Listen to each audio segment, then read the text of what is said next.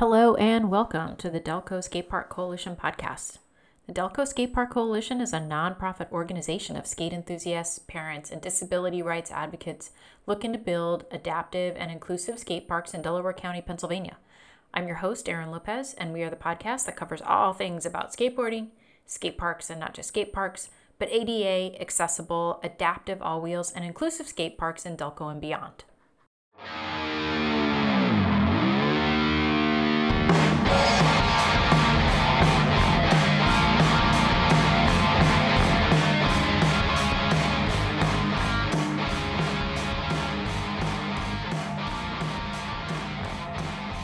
It's a pretty amazing thing. The Delco Skate Park Coalition podcast has grown, and I'm super stoked to be talking with Chuck Treece. Chuck is a skater with roots in the early Philadelphia skate scene.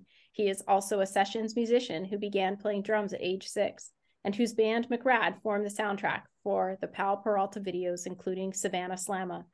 Chuck, welcome. This is such an honor to be talking with you. Good. Thank, thank you uh, for having me out. So, uh, where are you from, and when did you get your first skateboard? Um, I am originally from a little, I would say, kind of like borough in Wilmington, Delaware. It's called Dunley. It's a little neighborhood, kind of a port town. That's like a port area of Wilmington. And uh, I first saw skateboard at age 11, and I had my first personal skateboard at age 13. 11 is when I started tic tacking on a board that had no grip tape, metal wheels, the wood board and really small trucks. It's crazy. I mean, so one of those early boards that were totally unsafe to ride anywhere. Yeah, I mean, it was like it's just crazy. It was just like a scooter without its like you know little holder post on it. But it was amazing that like I can remember that skateboarding, skateboards just being let into society. It was something that had to be you know like initiated. Yeah. Now, when when did you kind of uh, transition from like those early boards with the metal or you know the clay wheels to a, a, board that was you know the polyurethane wheels sort of the, the the technology that changed kind of in the the 70s yeah well from age 11 um so basically like the start of age 13 i kind of stayed intrigued with the metal wheels and the wood boards and then when i moved to the suburbs and to this uh, development called Meadowood, which is right off of Kirkwood Highway, uh, right outside of Newcastle. I saw a kid, walk, you know, rolling down the street, and his board was a little bit more together. He had plastic wheels and the whole thing, and and there was a it happened to be a skate shop that's right in my neighborhood, so I was able to go down and just pay fifteen dollars, you know, and boom, I got a better skateboard. I scraped my knee, and that was it. Yeah, so you were into it after that. What was the name of that skate shop that was in your neighborhood? so long ago. Really? Sorry. But our, our, our, main one that we went to is one called Wooden Wheels. Wooden Wheels has been like the staple real deal skate shop of Delaware. Because you know, I'm a Delaware kid first before being, you know, introduced into the Philly scene. But I was always in Philly as a kid because my mom lived there. But that's cool.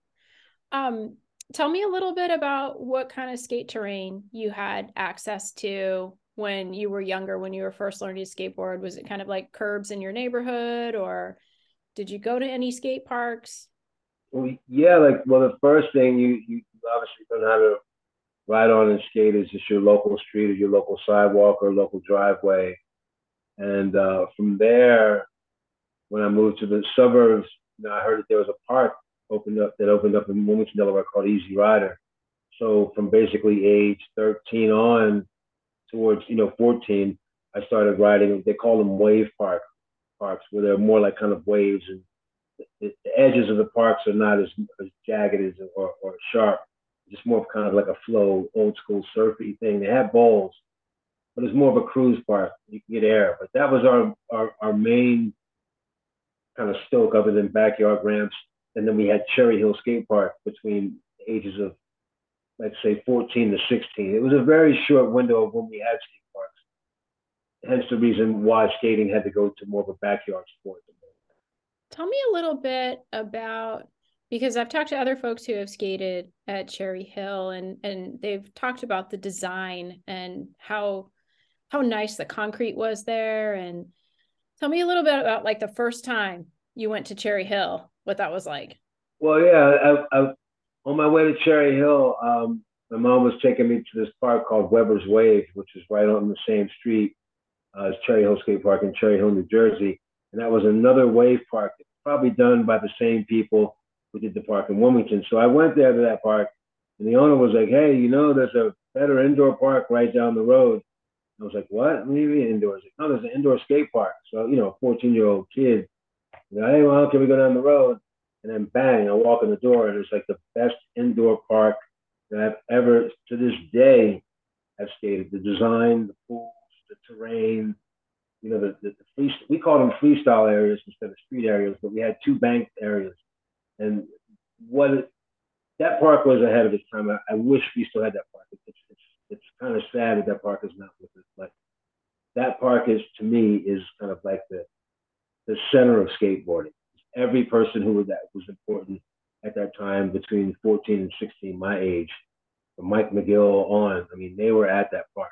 I mean, they were going there to train. They were going there to, to, hone in. They were going there to make friends. They were going there to see what this East Coast flavor was about. Just because we had the terrain is, is the, the key to the whole destination right there. You had the access to that really amazing terrain. Yes. Tell me how did that impact your skateboarding having access to a park like Cherry Hill? Well, it was having access to Cherry Hill made backyard ramps at first seem kind of like less than because they weren't as smooth. But then having a really good park, you could basically take what you would work on your your your own personal ramp and feel more professional because you had people that were already at that professional level at that park, which is all about the terrain. So if you have a professional park, it doesn't matter if there's only one pro there there's someone there pushing the level, a young kid who's practicing at home when they go to their local park of, of their local level. I'm going to say local level of a ter- of terrain park, which means you have professional people there, professional thinking people there. You have to elevate. You have to get better because you're seeing it repetitive. You're seeing the best skaters try a trick 10, 15, 20 times, and it's a perfect hole. But you realize they're doing it in the perfect location and because it gives you the essence of doing it because you're seeing them perfect it. It's not like they're struggling to do the trick. And everything is so, it was, it was a very visual part for a young skater to learn. That's always going to help you get, get better when you have visually have a level of professionalism at a young age. You had skaters that you could see executing some of the moves that you were trying to work on, and they were ex- they were already good at it. Yeah, some of the best in the world that were already sponsored, like Jamie Godfrey, Mike Jesiolowski, Victor Perez, you know, Popo from New York, and then you had the, the underground guys like, you know, I was in that mix. Tom Groholski was in that mix. Jeff Hartzell, who's you know huge, was in that mix. Tim Murphy was in that mix. There was like Steve Herring, Brad Constable. There's all these other people that we kept looking at, the people that we looked up to in the park, and it was actually coming to us. It just we were so impatient we didn't realize that we had the best park in the world to learn from. So it just it just made you want to get get it yourself to get better. It's, it's a super fun way to learn how to get better at, skate, at, at riding skateboard. You know, yeah. Fun. You talked about uh, Jamie Godfrey, um, who we we know well at the Delco Skate Park Coalition, as he's one of our members. He's great. And you talked about Mike Jesiolowski. How influential were some of the friends that you made in developing your own skateboarding skills? Um, my own skateboarding skills were definitely like looking up to the guys that I came up with at Easy Rider. There was a bunch of guys called the Woodsmen. Um, and Todd Verney was one of those guys that was in that clique of people. And, and so from there, when I would go to other parks and I would watch a guy like Jamie Godfrey skate, it, it made me want to kind of like, like sometimes people, you want to get influenced by skating and you want to pick up your board and you want to skate. But sometimes there's certain skaters that will make you sit down and, and, and watch them because they're doing things at a certain level where if you don't sit down and watch them, you're not going to pick it up. I mean, it's, it's great to be stoked by a session, but it's also great to learn and have it happen right in front of your face. And, and Mike Jesiolowski and Jamie Godfrey were two of the cleanest skaters that you could go witness skate live, and they were they weren't arrogant. They were really nice people. They were open. If you had a question about something, they would answer. And then they would also come and skate with you. They wouldn't like alienate you because of your level of skating. Were really cool guys to come up with wanting as a young skater wanting to get better and, and eventually hopefully being on their level someday.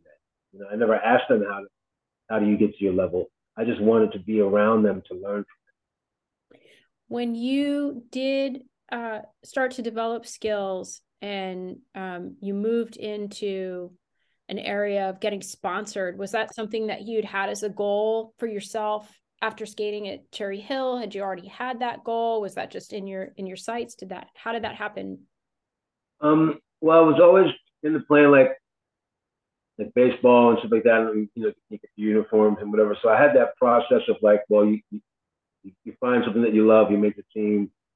There's a cost of something, and if it's worth it, you, you take it to that level.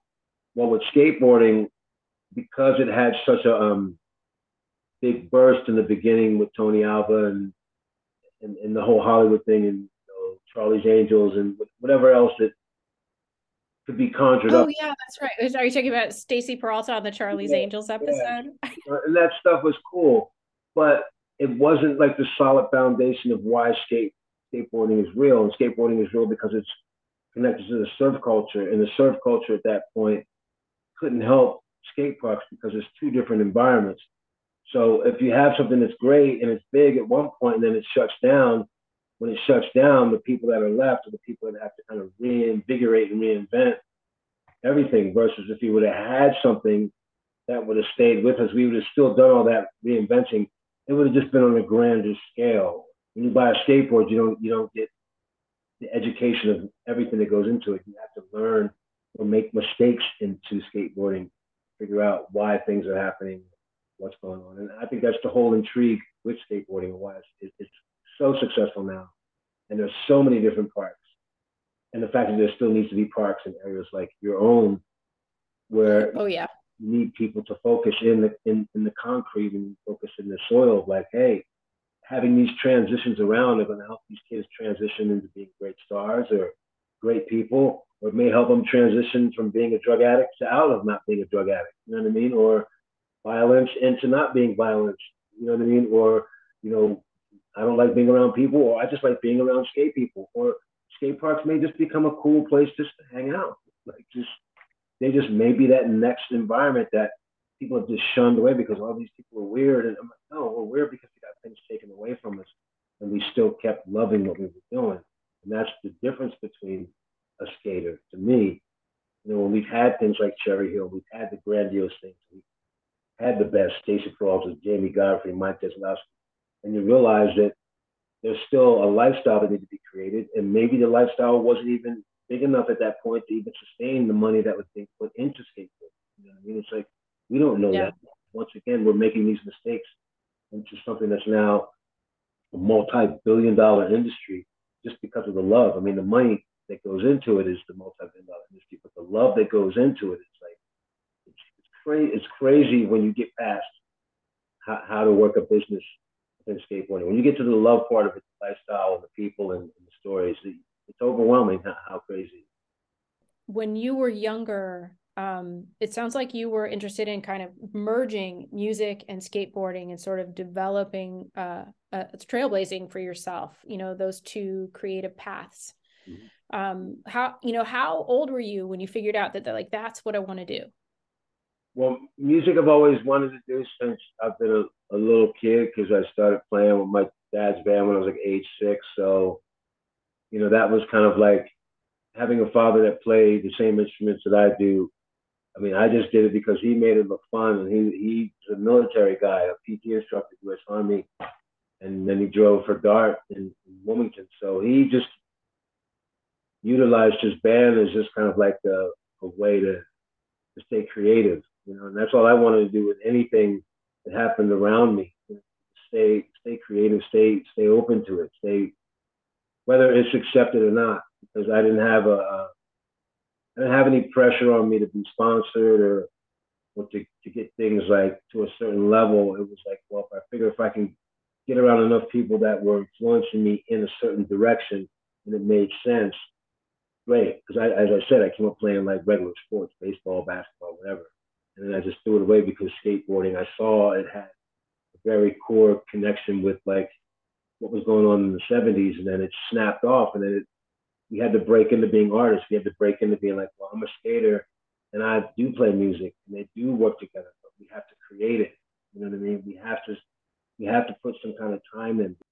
Tell me a little bit about about Bad Brains and and how you guys so that photo for one thing, but then how that got to be a mural in New York City.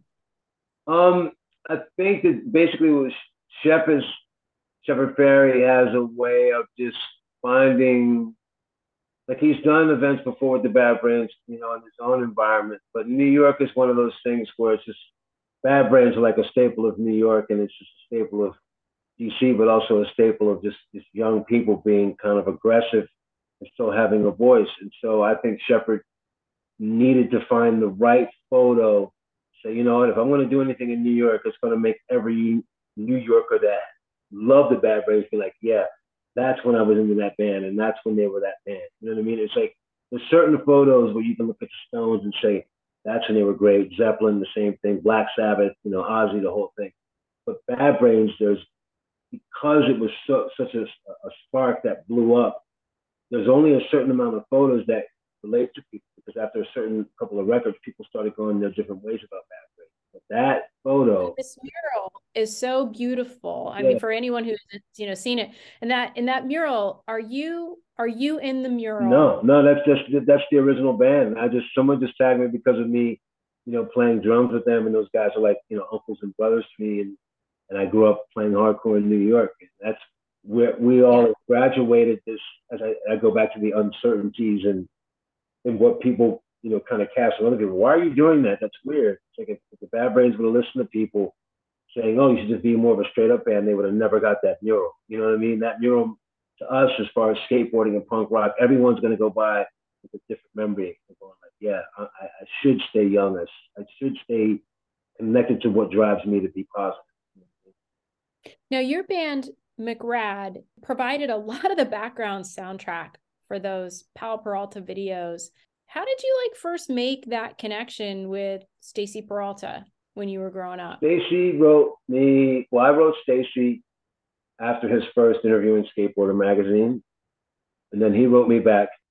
So it was like a paper and pen yeah, letter. Yeah, paper and pen letter. I wrote him on paper and pen, paper and pen, and then he wrote me back telling me all about the Bones Brigade. I'd already known Jamie Godfrey and Mike Jesiolowski, and I'd already, you know, was a big fan of Station, a big fan of Powell. And when he told me, he was like, "Yeah, I'm going to start this new thing. It's not going to be a team. It's going to just be like a crew of people." And he was like, literally, just basically writing out what I was about to get into and turn on. But he was like, "Oh, I need your music because at 14, I'm just writing him as a skater. I, I told him that I played music, but I just said, hey, your interview really inspired me because at that time we didn't have videos of the skate stuff. We just had to literally read, like take time out. Yeah, and- I hadn't even. I think it was like Betamax back when we were 14. It was yeah, some yeah. crazy old technology. Yeah. yeah, so that's that's amazing. So you were like 14 yeah. and you were watching music and Stacy reached out to you uh, re, like responded to you and was like yeah let's let's collaborate yeah well he was just like yeah let's stay in touch and you know he would send me you know skateboards from you know from time to time and then once I recorded once he knew that I got McRad together I mean I would you know give him my progress reports through but gotcha. he, he didn't decide to use music until we recorded Absence of Sanity, which features Weakness and McShred, which ended up in Savannah Slamma. But the reason why is because Stacy was working with our record label guy, uh, Brian Ware, who ran Beware Records and also Thunder Trucks. So Stacy had access to like my band, Stevie Caballero's band, called Odd Man Out.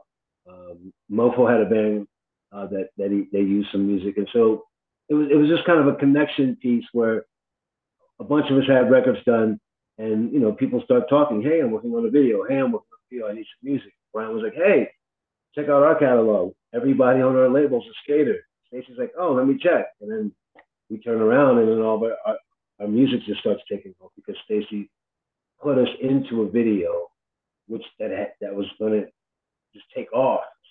How did things change for you um you know this this is when you're like really young still and your your music and your band are featured in a video that and becomes like really popular right? I mean a lot of people a lot of copies of that were sold. How do things change for you and for mcrad after that video is published? Um it pretty much put us on the map to have placement like you know an, an agent orange or suicidal tendencies or you know bands that were out there that we already looked up to. And because it's skating was still kind of an underground lifestyle and really not kind of a, a valued sport yet. Anything that that could get used to stoke skateboarders within their own community was a hit. So it just made me feel like we're building this community. And a lot of times I'll be playing that song and, and the whole crowd won't be a skater crowd but when I do get to that skater crowd, it's going to make it that much better. And from the young part of me witnessing that, it's still the same way to this day because it's an environmental thing. Like music hits people on so many different levels. That skateboarding just opened music up to the skateboard community, and it blew up at the same time because the skateboard community basically loves music. You know I mean? So it's, it's a really mm-hmm. weird math problem. But the only thing that's weird about it is just the fact that we just hit with our music at that time where it needed to come through the channel. So I didn't really feel like I was elated, I was a rock star. Whoa, everyone knows my music. I was like, dude, my music relates to skateboarding. So why don't I just be happy with that and figure out the rest of my, my, my career the way I wanted to. So whenever I want to come back out of my career mindset, it'll never mess with what I created as a kid with Stacy, which is like my heart, my passion you guys get that exposure in the Stacy Peralta videos and then you start to, you know, connect with other bands. Was there a point where you where you guys start touring where McRad is doing some touring, going to different places and playing and that becomes the focus? Yeah, we played shows all through Philly, um, Connecticut, uh, all through Pennsylvania, uh, DC. I mean, we, we definitely we did tours. We did shorter tours. I mean, we were younger. I mean, you have to realize like our bass player was 14 going on 15, and I was 19. So I mean, we could have. young. We're super young, you know, and so we had the you know the band was in two separate compartments. The original lineup lasted for about a year and a half, and then when I wrote Weakness, I had to put a whole new band together, and that's when we were starting the tour. But touring and scheduling it was easier to do random shows at skate parks and punk rock things and different and, and different. It just felt better because touring kind of wears people out. And for some reason, the tours that I did were fun, but it wasn't like we were always always touring. I figured I figured I would rather be playing shows where they supported skating and they supported things that related to the band at that time. That was what I was going to ask you about. Is you know in terms of your you know where you guys were playing and and there's like video of you guys when you were really young. Um, I think there's a video of you on YouTube playing somewhere in Philadelphia in like 1984. Were you guys playing in like venues for skate parks? Were you taking your skating with you when you would go play in different places? Yeah, we would. We were always getting like kind of like, ah, look at these guys with their skateboards. You know what I mean? Because it was wasn't um, an accepted form of like how you show up at a show, even for punk rockers. So we got that kind of like you know thrown at us but we had to play every venue. Like we had to play with metal bands, we had to play with funk bands, we had to play with reggae bands. I mean, that's what kind of influenced us. But the coolest thing about it is kids, we were able to go in and play 21 and over clubs. And most people think, oh, I can go in and I can, you know, drink alcohol and there's drugs and and there's girls and crazy stuff around. And to me, I'm like, whoa, there's all these musicians here, and these guys know what they're doing. Like these people have figured it out. Like like because I've learned from my father, top four, he had a top forty band, so they played more R and B and you know classic rock and stuff. But when you get into a scene like Philadelphia and you're a young person, you're, you're around these professional people who obviously have lived the part. It's not like you're on a pirate ship, but it's damn well close. You know what I mean? You get to learn from people. Well, some of the, the best people in the world I've learned from musically come out of Philadelphia. So that's what I I'm so happy that the venues let a bunch of young kids in their their, their establishments to to play their music and, and learn. You guys, you had to be good to get in there. yeah, you had to you had to figure something out. Absolutely.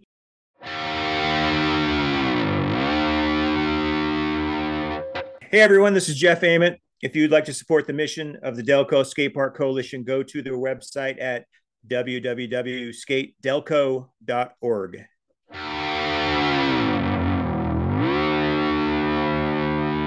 Let me ask you this: When you, um, you know, I, I think at some point you'd said that like your mom was living in Philadelphia, and so you spent a lot of time there. And then as you were like 19, going into your 20s, um, you're part of the early Philadelphia skateboarding scene. Um, that you you you were there as it was growing and developing. Um, when did you kind of first start to um, get involved with like FDR skate park and start skating there? Because some of our some of our coalition friends who skate there, like I've skated with Chuck, he's awesome, you know, and so. well, was, I was there when 1995 was my first son Isaac was just being, you know, just coming into this world. And, you know, I'm just like in the new dad. So I'm like seeing my head's freaking out. I'm doing whatever. And of course, we have stuff around the skate. But all of a sudden, this guy TZ was like, Chuck, like, what? He's like, we just built some stuff down in this park. I'm like, what are you talking about? He's like, well, remember where they had like Lollapalooza back in the day? That's where the park is. And I'm like, are you kidding me? I'm like, I was, I was back there hanging out with like Courtney Love and some guys from the Goats and why would they put a skate park there? So when I go down there and I see they had a couple different obstacles built, and I was just like, oh, it's, it's over. And he's like, yeah, they're gonna let us build everything down here. And I was like, oh wow, my friends are crazy. Like they they don't realize what they just did. They just gave the keys to the craziest, weirdest, archiest, weird, creative people in the world. And we have attitude problems, but they Philadelphia's actually finally, after 15 years or so, of lobbying for skate space, they gave us something in South Philly. And that's, I mean, since 95, I've been there and I've rarely ever missed a summer at that park and I've rarely ever missed a winter at that park. I've always been, I mean, it's still to this day. It's amazing. It's, it's, it's, it's, it's built careers. It's, it's gone beyond skateboard. It's grown so much yeah. since 1995. Are there particular features at FDR that you like to skate the most? Um, I mean, I like to just cruise all of it. I mean, I could do what I can. I mean, I think that's what's cool about FDR. I mean, everyone can shred all, all aspects of it, and, and that's great. But that park also is a fun surf park. I mean, it's like a concrete, you know, water park that has options for you to like. If you want to break yourself off and get it, you can, but you're gonna break yourself off and get it. Yeah, you will. You know what I mean? So it's just one of those parks. So the payoff is you have to skate everything with caution, and so that's that's why I think people like the park, and that's why I like it. I don't have a favorite obstacle because they've changed through the years of my skating. You know what I mean? First it was the back pool to the right, and then there's the other bowl where I do most of my stuff on my laybacks, and that was cool. But now it's just like, where can I get speed out of the park? the park is almost like a big pump track to me. You know, it's like if I can't get through the park, I shouldn't even be in the park state. I'm at that level at the park. If I can't go from one end of the park to the next and, and get out of the park and stand on my board and, without like, you know, you know what I mean? Like I, sh- you have to be mentally, physically in shape to skate that park and enjoy it. And I think every park should have its ins and outs like that. But FDR to me is that one proving ground place where if you're not solid on your board, you don't go to that park is there any kind of you know newer build parks that you've been to that sort of come close to that skate terrain that you had at cherry hill? Well um different parts of cherry hill like going back on like what i would focus on like how i was saying like I focus on different spots in fdr like like a lot of what jesse jesse builds for fifth pocket like since his first warehouse that we skated in north philly and watching him build all that stuff like the, the combination of his parks matter to me, and and they're my favorite in the combination of I pretty much almost skated everything within our area of skating. But as far as a park, that would be my favorite. I just skated as one in Birmingham, Alabama. It's probably the the best put together park for all types of skaters. Pump track. I mean, the amount of concrete they poured under this highway is, is insane. And then they have a roller skating section where people can go, and it's just it's really cool how the city of Birmingham has integrated skateboarding into their downtown area. They made a, a, a complete.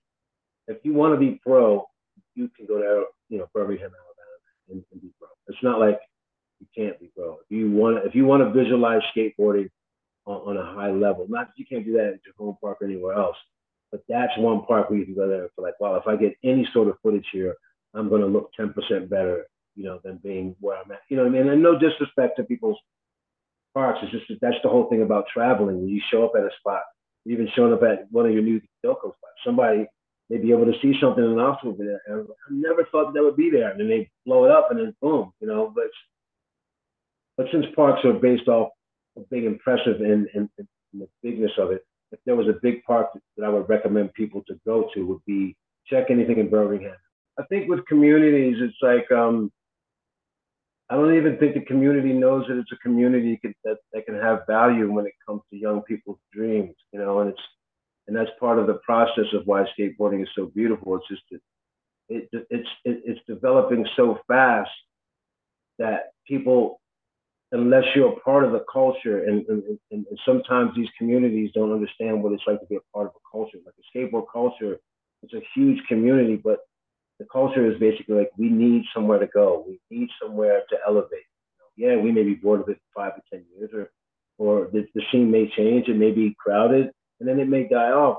But all it takes is that one person to go there one day and stoke themselves out, and they shut themselves off on, on, on the road that they would never have, you know, if that park wasn't there. So like having any sort of park there lets the community know. It may take 20 years for people to see because it's not Philadelphia. They have certain communities are always up to looking like Chester looks to Philly, like you know Wilmington looks to Philly, like Philly looks to New York, the, like New York kind of looks to Boston or whatever, or you know, there's all these different dynamics, and for some reason, our little start of what I call the South, which is Delaware, Delaware County, it is the South. You know what I mean? And we have to be, you know, real about that. Which there comes this stigmatism of people just think slower. They they have different process of just creating like happiness, love to themselves. So the younger kids are just more disgruntled.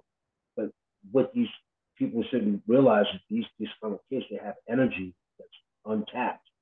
So if you go into these raw communities and you let that untapped energy off, and they're not picking up guns or, or doing whatever, you know what I mean? They're just picking themselves up you're going to get some promise. You're going to get, but they don't see it because they figure, well, these communities, well, if it didn't happen for me, why would all of a sudden the skate parks matter to my young kids? Well, it's just like well, you're always on the move, you're always going, and people are you can't even keep up with the amount of clips that go up on, on Instagram on skateboarding. Can't. You can't find. There's too many people skating, doing things in different places, and we don't have like Delaware County has a lot of stuff to skate, but it's not a lot of open kind of like terrain where it's safe for people to skate. So we need skate. No, you know, we definitely not. You know, the area that um, you know that we've that we've looked in, there are a couple of areas where we've looked into possible skate parks, and you know, skateboarding on the street for kids is illegal. Right. Yeah. I mean, that's what I think. It's the communities need to realize that if they can value the fact that one of these kids is going to go and pull something heavy out of skateboarding. It always happens. It always happens in the rawest neighborhoods. So some of these neighborhoods should realize, well, why don't we start bottling some of that energy for our, ourselves? Because these kids can come back to their neighborhoods and be like, wow, I learned at this skate park. Like I did my first grinds here. Skate parks are like that. You know what I mean? It's just like backyard ramps are like that, but not everybody wants people in their backyards making noise and doing whatever. You know what I mean? Public places they, they, they take the pressure off of people opening up their, their, their homes and their loved ones to all this whole society of skating, which is kind of a crazy world when that energy gets bottled up and you got like 10, 15 people in your backyard raging. It's not like the funnest thing in the world to do if you're not ready for it. So I, I think what you guys are doing advocating for people to get back into the community so they can influence the community, which skate parks are doing. And, and older yeah. people are not going to understand that, that, that train of thought until they go out and see it and be like, oh, there's my little kid. Oh, six months ago he was just not even doing anything, and now it's like, whoa. You know what I mean? But six months to us, yeah, gotta, yeah. I gotta wait six months for a park. I gotta make six months for a board. It's six months to us is long. You know what I mean? But for a regular Yeah. person, six months is simple. That's like half a school year. You know what I mean? It's like, you know what I mean? Yeah. We're, we're not thinking that when we become a skate park, but that's what skate parks are going to have to start doing is integrating themselves into society where they have to pull society in. We can't we can't go to them. We got to pull them into us. Like, you know what I mean? there's sort of this um you know uh myth that skateboarding was never here but skateboarding has always been here. You know there there's always been a skate scene in Delaware County. There's always been people that have had their backyard ramps. For you you had access to Tom Groholski's ramp um and that that was a pretty influential ramp for you right? Yeah, it was, ama- it was an amazing ramp. It was it was cool because it was plexiglass, so we had never skated on something like that all the time unless you went to a park or a private rider park. And the transitions were perfect, so we had, you know, it was all this stuff that we were being reminded of. Okay, we don't have all the, the concrete we had at Cherry Hill, but we have a 12 foot wide, 10 foot, almost 11 foot ramp. So that's not 16 feet wide, that's 12 feet wide.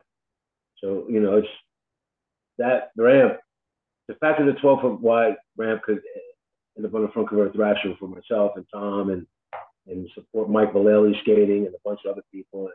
It's, crazy. It's, it's one of the coolest things in skating because Tom and I had to have that conversation of what do we do? Like, oh, I'm going to keep skating my little blue mini ramp. I'm like, oh, you have mini ramps in your backyard? He was like, yeah, I always do. And so a skater's like, well, he's lucky. He's always skating. No wonder he rips. You know, he's putting his hours in.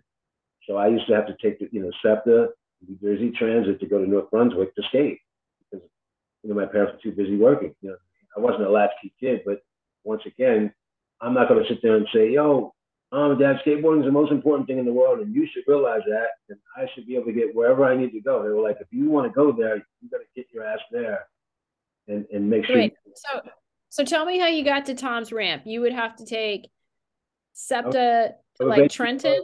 from, from West Philly, I would I would basically, if it was too cold, I would take the L from like 56 30th Street Station, take SEPTA from 30th Street Station to Trenton in New Jersey, switch to uh, New Jersey Transit and get off at the North Brunswick train stop in North Brunswick and either take a cab to Tom's or walk to Tom's. And I did that So for the dedication yeah. If you know SEPTA and New Jersey Transit, the Yeah. dedication you get, yeah, that's Uh, impressive. Had stinking, whatever, broken off, you know what I mean, bruised, and whatever. You know what I mean? People looking at you on the train, you're getting on the train, you're like all like out of your, you know, people, what, what are you guys doing? What are these pads around your ankles? We didn't care. We were showing up like, I wouldn't even show up with knee pads around my ankles back. But back in the day, we thought it was cool because we were just being skaters. But because of, we had to put so much into it to get to a spot when we would just, you know, Cherry Hill's like 15 minutes over the bridge, you know, from Philly. You know, you can go and skate indoor park, and it was like you go over that place now, all you see is a building. You don't see. I mean, it's just the what we had to do to get skateboarding to get back on its feet again. It was it was crazy. Like most people thought Yeah. we were out of our minds. They were like, "You guys are like, it's not going to work." Like, no, it's going to work. like, Yep. We're gonna make it work. How did skateboarding just kind of overall really sort of influence your life and your creativity? Um, I think skateboarding influenced me to be a little bit more steadfast, even though like like I can pine and, and think and, and pining is a good thing as far as like what you do is creatively thinking about songs, thinking about art, but pining in another way could be weird because oh I- I'm not better than this person or I need to be better myself or do whatever. Like skateboarding kind of helped me stay in the middle of all of my crutches that I probably would have put hands on if I would have dealt with something that would have been a little bit more like kind of straight up. You know, because skateboarding was so undeveloped that just because we had to be ourselves and unique in it, if you didn't have a character back in back in the day in skateboarding or a nickname, you had to get one. It's one of those things, you know what I mean? So you had to kind of it's like a graffiti artist, you know, putting up their tag, you know what I mean? It's like they're, you know, they're vigilantes and they're art, they're weirdos, and all of a sudden they're the most revered people in the world. But I mean, you not understand how many times you have to put up your name on something to be visualized. So it's just like every time you put up, you know, it's like every time you do a front frontside grind. I did a grind today. I did it, you know, it, you know what I mean? It's just like so I think that when when you put that energy into like something like a graffiti thing or, or a skateboard thing, because of the, the level of persistence that you have to have going through your own levels, you have to be dedicated. You got to stay on it, and you have to be influenced by it. I'm just happy that skateboarding influenced me that way. I didn't know it was going to. I just started realizing once I stuck my head inside the world of it and looking around the tricks and then looking, oh, I'm endorsed or I'm sponsored how do I skate this spot? How do I skate vert if there's no vert around? How do I take street skating and turn it into vert? So that's when street street plant started because for me, I'm like, well, if I needed to keep my vert plants up, I got to start doing them on the street. You know, it's the only way I'm going to be able to stay in shape. So there's all these different ways to look at skateboarding, which is now street skating to street skating, and vert skating is vert skating, and bowl skating is bowl skating. But back in the day, it was like I need to skate something, I don't have it. What can I do to make me think that I'm on vert? Or what can I do to make me think that I'm somewhere else? Like kind of like placebo effect, you know what I mean, within the art art skating. Is there a maneuver that you were able to accomplish, you know, in your in your skate history that you were like the most proud of? Like, yeah, I finally got that one. Uh, well, probably like doing the layback when Glen Friedman was like, you know, doing the photography because Glen is like a unique person and, and great guy and person I've known through music and through skating. But to have him realize that I had something within that trick, because at, at that point, the layback rollout, you know, layback slide was we were emulating Duane Peters, and he's always been a hero and a mentor mine. He he invented that trick, and so every skater on the East Coast that I had, I knew wanted to be Duane Peters. So to me, when I had that trick locked in on mini ramps and eventually on vert. Tom and I did them the same. We call, we call them fastbacks because the way most people do them is they, they grind and they put their hand down and they have to push. We grind until we stop and then we put our hand down.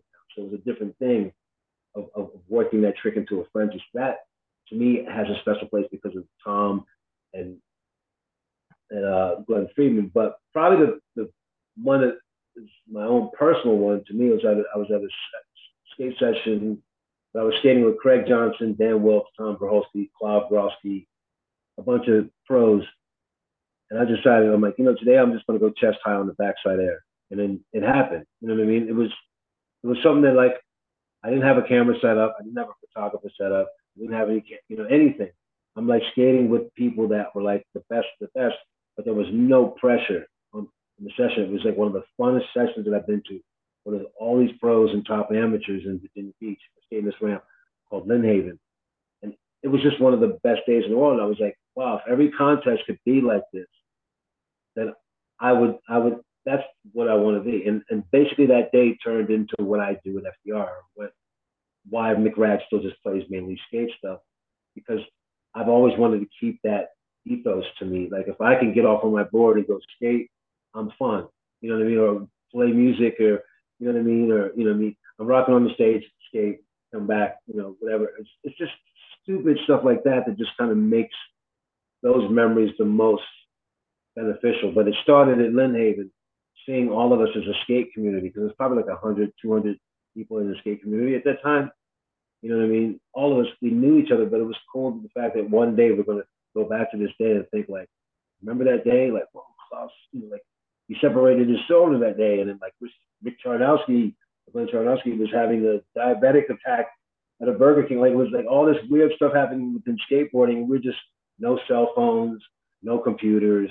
It's all like you're getting stuff by a pigeon or something. You know what I mean? But we still we still held each other together. And like a lot of people we tripped out that I'm still remembering that day. But that day was the, the amount of stuff that was going on that day was, was one of the craziest times. But it was all centered around everybody pushing themselves to, to be a little bit better. And I felt that I reached my my point of my backside air career going, yo, I just went chest high. You know what I mean? Like I, yeah. watched, I watched this, the letters on somebody's shirt, you know, meet meet mine, and I'm like, oh, whoa, okay. I feel like I've created something. You know I mean? It's this stuff is so stupid, but it's amazing. But it's oh. stupid because yeah. it's dumb. It's because it's like we're thriving off this energy, and when you you tap into skateboarding and it taps into you, especially if your environment's right. I don't I don't know why it makes sense. It makes the most sense in the world. And skate parks are the, the start of that. Like speed skating is a good portion of it, but skate parks are the start of that spark.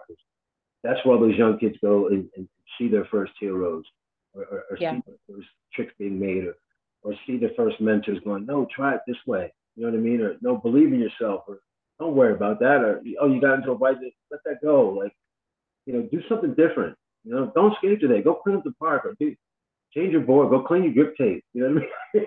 you bring up such a good point on skate parks too because i think the funnest thing is you see a kid come out and they're new to it and they don't even know what they can do yet.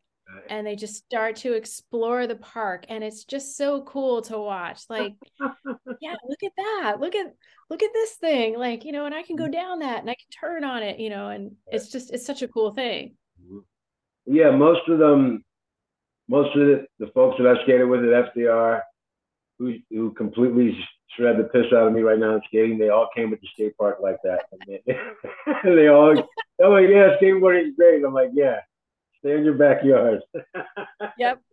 no, but it's cool to like, because you're in complete control of your environment until you fall. But those first initial steps out into the skate park, where you're looking, it's like I remember as a kid, it just looked like I was like like following a line at a skate park and the walls were telling me where I could go and where I couldn't go. And and that to me was like that's life. You know yeah. I mean? That's I mean that's skateboarding is life and, and not that I was like, oh, skateboarding is a lifestyle. I was like, no, I just gotta keep following these lines until I can get to the point where I need to get to at the skate park. Yeah, one move flows into the next. Yeah. And I'm stoked at all the young people that are coming into skating but the one thing that skateboarding is, you can take the skateboard and do it anywhere that you can get it done. You know what I'm saying? It's like, oh yeah, it's like it's the, the raddest thing in the world that I can just go right in my car right now, just pull my board out and go on the street and just do some shoving. So just work on ollies for a little bit, or just put a curve in, in, the, in the garage somewhere and just work on marking just dumb stuff that people think, why are you doing it? I'm like, oh, these movements are like setting us up for when we're going to the park. But even if you don't want to, or or maybe that's not your focus is achieving some of those tricks, but maybe your focus is just to feel the flow of being on a board or or whatever wheels you ride, being in a skate park and being part of the community. It's like that's not going to happen if we don't build it. Yes, the the, build, the building of people's dreams uh, comes from them having the right terrain. You know, whether it be farming or whether it be you know, architecture or just public libraries. You know what I mean? But skateboarding, to me, needs it's it's it's past being accepted, whether like you have the energy or not. To the point of like, do you have the time and the space to think about what you're doing to be better than you need to be? If not, you're always going to be struggling. Like I'm not where I need to be to get these things out of my body. You know what I mean? As far as like I need this terrain. So that's why I'll travel and just get in my car and go to parks. And sometimes I only go and just skate or whatever, but at least I know if I can go hit my one obstacle that I know that's there or I saw or someone told me about, it's not at another park, you know what I mean? I'm going to miss out, you know what I mean, on learning a trick or even getting myself closer to a trick. So when I go to the next park, like my mind's going to start to replay, well, what did I do at the other park my favorite wall or the wall that I knew that I could accomplish? You know what I mean? It's like if kids yeah. don't have that in their neighborhoods, they're never even going to want to dream to have. And that that's a part of the mind that I don't want closed off for anyone trying to get into, I would call like say action sports or aggressive sports or or or, or awareness sports. But you have to be aware of what you're doing while you're skateboarding 24/7. You want to be good at it, and we want all kids to be good at what they love. We need this terrain for these people to express themselves. It may not be their careers, they may not be Olympians or whatever. They may not make a crap ton of money. You don't have a way to just to even know what that dream is unless you have that terrain to yeah. The muscle shuts down. That muscle, yeah. that dreaming muscle shuts down, and people in California have parks everywhere.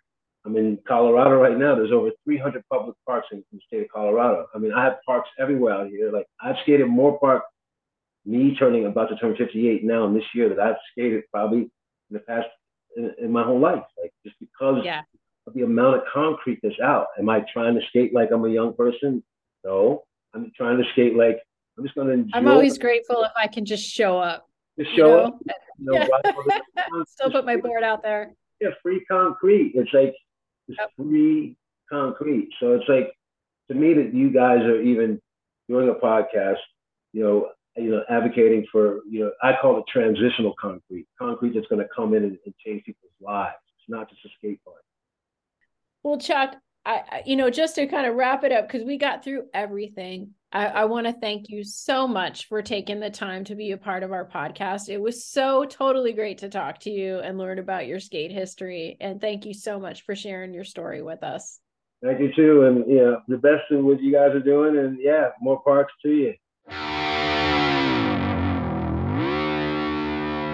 Jamie Godfrey here, um, here to find out if you might be interested in supporting our mission of the Delco Skate Park Coalition. If you are, simply go to www.skatedelco.org. Thanks.